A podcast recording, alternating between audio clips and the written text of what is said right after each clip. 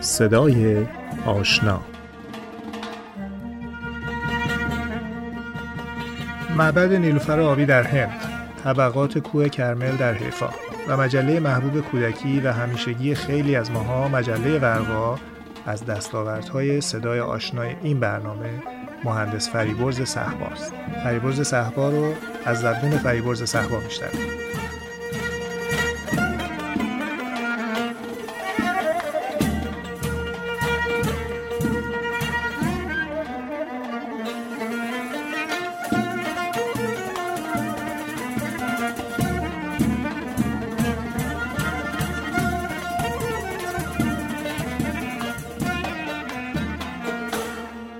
من واقعا از دوران کودکی دو تا چیز رو خیلی برای من نزدیک بود، به قلب من و پشن نسبت بهش داشتم.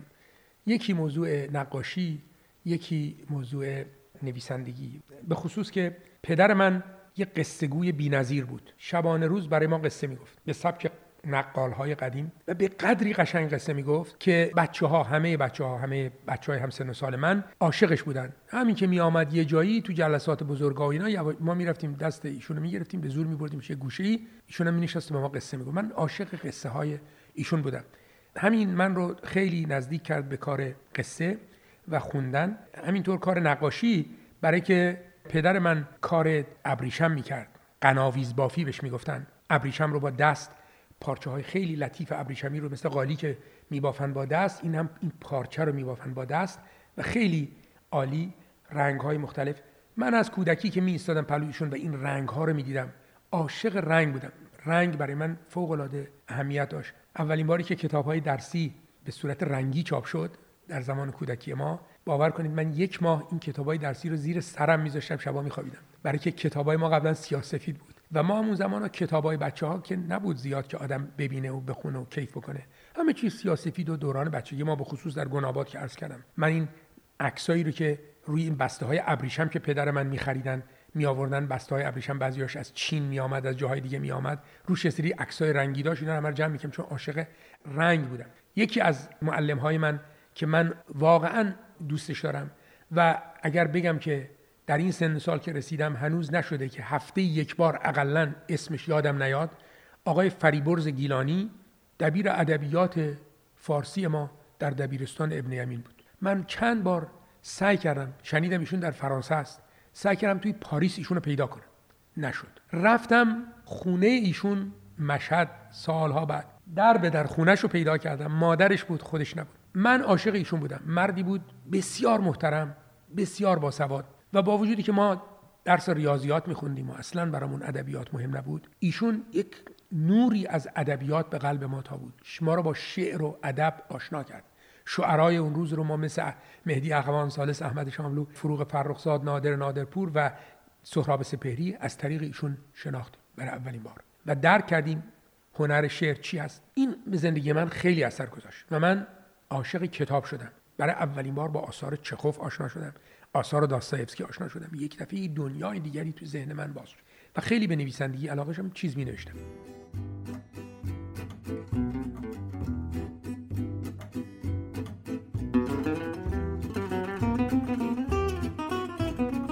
در ایران متاسفانه کتب برای بچه‌ها خیلی نایاب و کم بود. تازه این کانون پرورش فکری کودکان تأسیس شده بود و شروع کرده بودن به یه سری کارهای برای بچه‌ها و من با چند تا از کسانی که در اونجا کار می‌کردن، مثل احمد رضا احمدی، آقای کیارستمی و اینها، که اون زمان فقط خیلی ساده تازه شروع کرده بودن، مشهورم نبودن اصلاً، در اون کارایی می‌کردن. آقای احمد اسبقی و خانم خود من گلنار، ایشون هم بعد از یه مدتی همونجا در این مؤسسه کار می‌کرد. برای من آشنایی من با این نویسنده‌های برای بچه‌ها و اینی که متوجه شدم که بچه‌های ایران چه چیز عظیمی رو از دست میدن که به ادبیات جهان کودک آشنایی ندارن.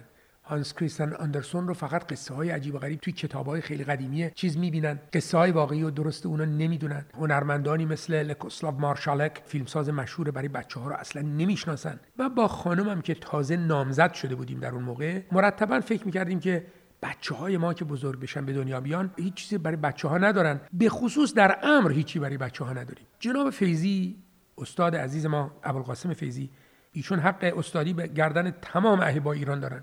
ایشون با یک دنیای صمیمیت و عشقی به ایران تشریف آورده بودن. وقتی ایران می آمدن منم مثل سایه ایشون دنبال می‌کردم، دانشجو بودم میرفتم دنبالشون. یه دفعه جناب فیضی که آمدن در تهران، یه جمعی دعوت کردن از اساتید متخصص در تعلیم و تربیت، مثل خانم دکتر ایمان، خانم دکتر راسخ و یه عده‌ای دعوت کردن که اینها بیان جمع بشن و فکر کنن راجب این که برای بچه‌ها یه چیزی چطوری میشه چیزی نوشت برای بچه‌ها. جناب فیضی نظرتون بود که همیشه بالاخره جوونا هم باید توی کارایی باشن که منم 21 ساله بودم در اون موقع، 20 ساله بودم شاید در تهران، منم با علاقه بودم. به من گفتن تو هم برو اینجا که شاید میتونی کمک کنی یه چیزایی. منم رفته بودم. رفتیم و چند ماه جلسه داشتیم و صحبت شد و اینا و خیلی راجب این که اصول این که یک مجله درستی برای بچه‌ها بخواد در بیاد چی باید باشه چی باید باشه اینا صحبت شد. اما من که فشار خونم بالاست، همش دلم می‌خواست که مجله چاپ کنیم، این مجله رو ببینیم.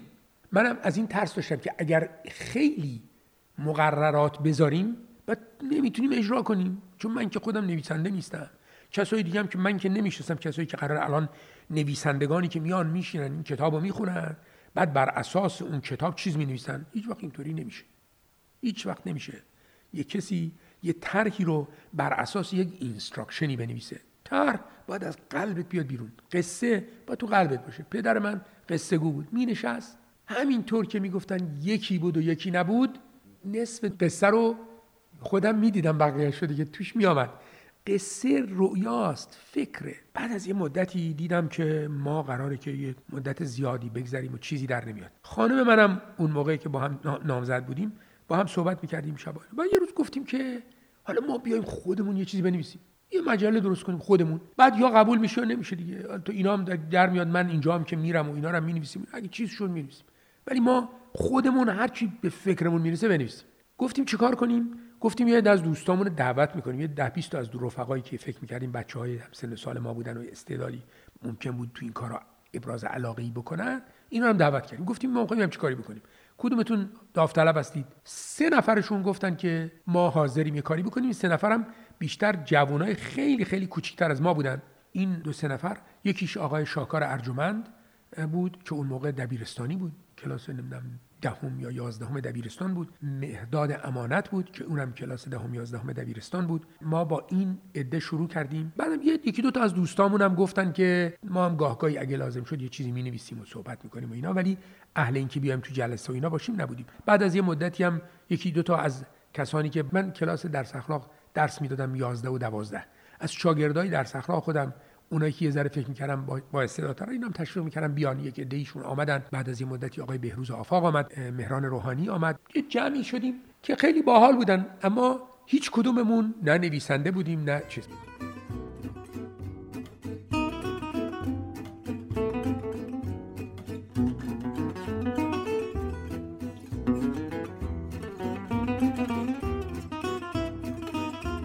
شروع کردیم به کار کردن. خانم منم در اون موقع خب ما هیچ کی نداشتیم نقاشی بکنه، ایشون دکوراسیون درس میخوند در دانشکده هنرهای تزیینی و به هیچ وجه نقاشی نکرده بود، ولی ما گفتیم که حالا تو که دستش خوب بود داشت کار میکرد، من بهش گفتیم که تو هم بشین نقاشی بکن، ما مینویسیم تو نقاشی بکن، یه کارش میکنیم. 2-3 شماره مجله در آوردیم. در همین موقع جناب دکتر ایمان، ایشون خیلی به خاطر همین که من با خانم ایمان که در کار بچه‌ها بودن، ایشون تشویق می‌کردن ما رو به عنوان جوونه که جوانند و جویای نام آمدند، خواهش کردیم که ببینید چیکار می‌تونید بکنید، به ما کمکی بکنید، می‌تونید کاری انجام بدیم. و با این کار ما این مجله رو آقای دکتر ایمان بردن محفل ملی، و محفل ملی هم با تردید بسیار که حالا چیزی میشه و اینا، یا اینا آخه اینا یه مش بچه اینطوری اینا می‌خوان کاری بکنن. ما رو گذاشتن به عنوان یک کمیته زیر نظر لجنه تعلیم و تربیت ملی و ما در بریم با اینا صحبت کار بکنیم و اینا، و بسیار اونم خیلی کار سختی بود، برای که به نظر من هر کار هنری باید یه کاری باشه که از قلب هنرمند بیاد بیرون، کار کمیته نیست. من به شوخی میگم که تنها چیزی که به وسیله یه کمیته طرح شده شطوره که هیچ تناسباتی با هم نداره. به هر حال ما این کار کردیم و شماره اول مجله که درآمد، جناب فیضی عیادی امرالله فوق العاده خوشحال شدن، فوق العاده از جیب خودشون، که البته ایشون حقیقتاً ثروتمندم نبودن بسیار، یک پول بسیار با ارزشی تبرع کردن، گفتن این مجله اینقدر مهم است، اینقدر مهم است و کمک بکنید و پشتیبانی بکنید و به محفل ملی نوشتند و بسیار سبب تشویق ما شدن. مرتب به من نامه می نوشتن. چه نامه‌هایی؟ اصلا باور کنید فرمودن در یکی از نامه‌هاشون کله‌گوشه این بندگی رو به هیچ تاج سلطنت عوض نکنید. حالا این 4 تا خطی که ما می‌نویسیم اینجا چه ارزش؟ اینقدر محبت کردن و بعد بیت‌العدل یک دست خط بسیار محبت‌آمیزی نوشتن و تشویق کردن این جوانایی رو که این کاری کردن. این شماره درآمد محفل ملی هم حمایت کردن دیگه. مجله روی خط افتاد. بعد از یه چند شماره‌ای هم خود ما رو به عنوان یک لجنه ملی کردن، یعنی گفتیم که دیگه مستقیما دیگه لازم نباشه زیر نظر لجنه تعلیم و تربیت باشیم.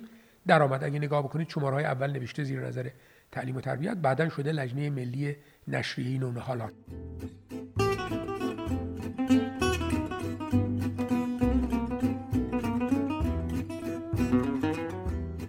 مجله درآمد فوق العاده مورد استقبال قرار گرفت از طریق احبا. البته اون زمان مجله با سختی چاپ میشد، اجازه چاپ نداشتیم، در زمان شاه ممنوع بود مطبوعات بهایی. ما عکسای رنگی رو فقط رو کاغذ میرفتیم در مغازه‌های دیگه چاپ می‌کردیم، فقط به عنوان یه نقاشی رنگی. بعد می‌آوردیم در حظیرت‌القدس، زیرزمین حظیرت‌القدس تهران، یه چند تا ماشین استنسیل بود، این با استنسیل اینا رو چاپ می‌کرد. فوتو استنسیل، یه نفر خطاطی می‌کرد با دست می‌نوشت، بعد فوتو استنسیل می‌گرفتن، این سوراخ می‌شد رو کاغذ استنسیل، بعد با دست تایپ می‌شد. یک ماجرایی بود تا یک مجله در بیاد. جون ما هم در آمده بود. اولش هم 12 تا شماره در یک سال در می آوردیم. خیلی کار سختی بود ولی ما فوق العاده با ذوق این کارو میکردیم. در آمدیم و شروع کردیم به نوشتن. هر کسی شروع کرد به نوشتن. من سرمقاله ها رو می نوشتم، خیلی قصه می نوشتم توی مجله. عده بسیاری از غیر بهایی ها آبونه شدن از طریق دوستای بهاییشون. ما در یه نمایشگاه نقاشی که درست کرده بودیم شاید 100 نفر مسلمان آمدن که نمایشگاه رو ببینن. بچه‌ها توی مدارس دیگه این مجله رو به بچه‌های دیگه میدادن، از طریق اونها بچه‌های باهایی میگرفتن میآمدن. یک داستان فوق العاده حرکت کرد. 10,000 ما در ایران اون موقع چاپ میکردیم، 10,000 تا چاپ میکردیم، پخش میکردیم و اینا همه استقبال میشد، در میآمد. به البته فقط به زبان فارسی بود.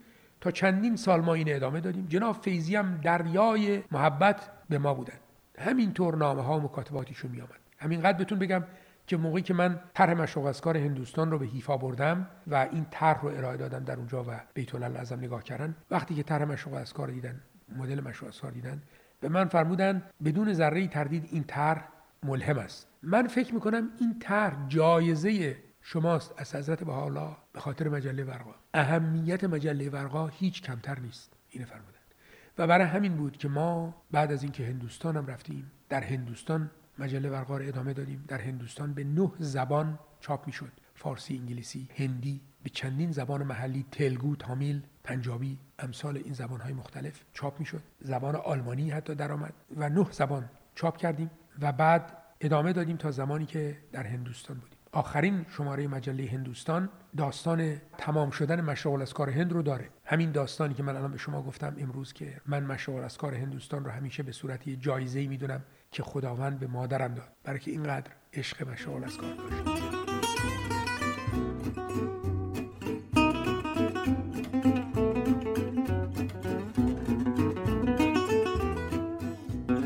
اکثر ایده های مجله ایده هایی بود که ما صبح تا شب و شب تا صبح من و خانمم با هم صحبت میکردیم و کار میدادیم. اما ما جلساتی داشتیم مرتب هفتگی با بچه ها و مرتبا هر کس هر چی مینوشت، چه من چه بقیه، میخوندیم و همه نظر میدادن. واقعا خیلی از مطالبی است که در این جمع در آمده، اما این جمع خیلی جمع طبیعی و خاکی و همش تو بچه بودن. 1-2 نفر حتی از کسانی که باهایی نبودن، دوستای بچهای باهایی بودن، می اومدن.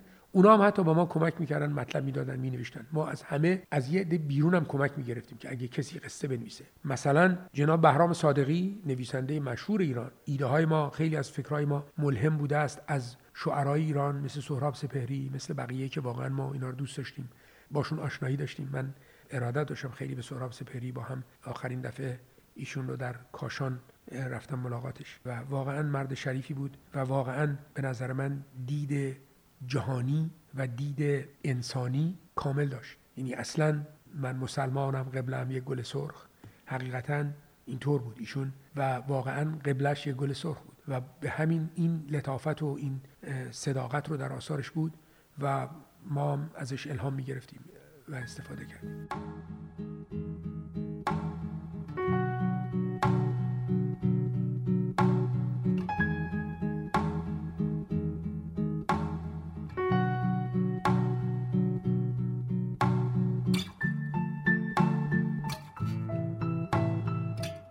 وقتی که خانم من گلنار فوت کرد در سال 2005 ما وسطای دور اول بودیم. بعد از اون من 1.5 سال مجله رو ادامه دادم. در اون سال وقتی ایشون فوت کرد خیلی برای من ضربه شدیدی بود. وقتی ایشون مریض بود من تصمیم گرفتم مجله چاپ نکنم دیگه، ولی خود خانم من التماس کرد خیلی شدید که به خاطر مرگ من دلسرد نباشید و این کار ادامه بدید، این خیلی مهمه، ادامه بدید. ما ادامه دادیم و بچه‌ها هم کمک می‌کردن، خیلی بچه‌هایی که واقعاً می‌بینید اسامیشون در مجله، از دل و جون یه گروه شاید 10-15 نفر از بچه‌های واقعاً علاقه‌مند کار می‌کردن. ولی بعداً ما بزرگترین مشکلمون این بود اگر می‌خواستیم مجله رو در بیرون بازار آزاد بفروشیم باید اسم بهایی رو از توش برمی‌داشتیم، برای که حالت تا یه چیز مذهبی بشه و فلان بشه و اینا مشکل داشت و من اصلاً با این موضوع موافق نبودم. من فکر می‌کردم که باید مجله ما is Baha'i inspired. ما این کارو می‌کنیم به خاطری که واقعاً اون عشقی رو که از دیانت بهایی نسبت به بچه‌ها درک کردیم نشون بدیم و باید این باشه، چون بالاخره معلوم خواهد شد یه روزی، این من معلوم میشه. نمیتونم بنویسم یکی از دانشمندان ایران میگوید که همه بار یک دارید و برگ یک شاخسار. به نظر من این درست نیست. من فکر می‌کنم باید اسم حضرت بهاءالله رو گفت. حضرت بهاءالله هم کپی رایت دارن نمیشه که. و اگر این کارو نمی‌خواستیم بکنیم مشکل داشتیم. ما یک اینسپایر مگزین بود، فقط یک مجله رسمی بهایی نبود که زیر نظر تشکیلات بهایی در نمی آمد، یه مجله شخصی بود. ما نمیخواستیم تبرع بگیریم و نه اینی که میخواستیم که تبلیغات بذاریم، چون تبلیغات تا گذاشتیم مجله دیگه به نظر من ارزش خودشو از دست داده. من اینجوری فکر میکنم، شاید من اشتباه فکر میکنم، نمیدونم، ولی به هر حال ما دیدیم فایده نداره. بعد از اینکه دیدیم اینجوریه دیدیم محدود میشیم خیلی زیاد. با 3/4 وقت ما صرف اینکه چطوری مجله رو تقسیم کنیم میشه و کار ما، من خودم عشق ما به نویسندگی بود، به اینی که کریتیویتی داشته باشیم. اینی که دیدیم عملی نیست و بعد از 1.5 سال که اونطوری ادامه دادیم دیگه مجله رو تعطیل کردیم.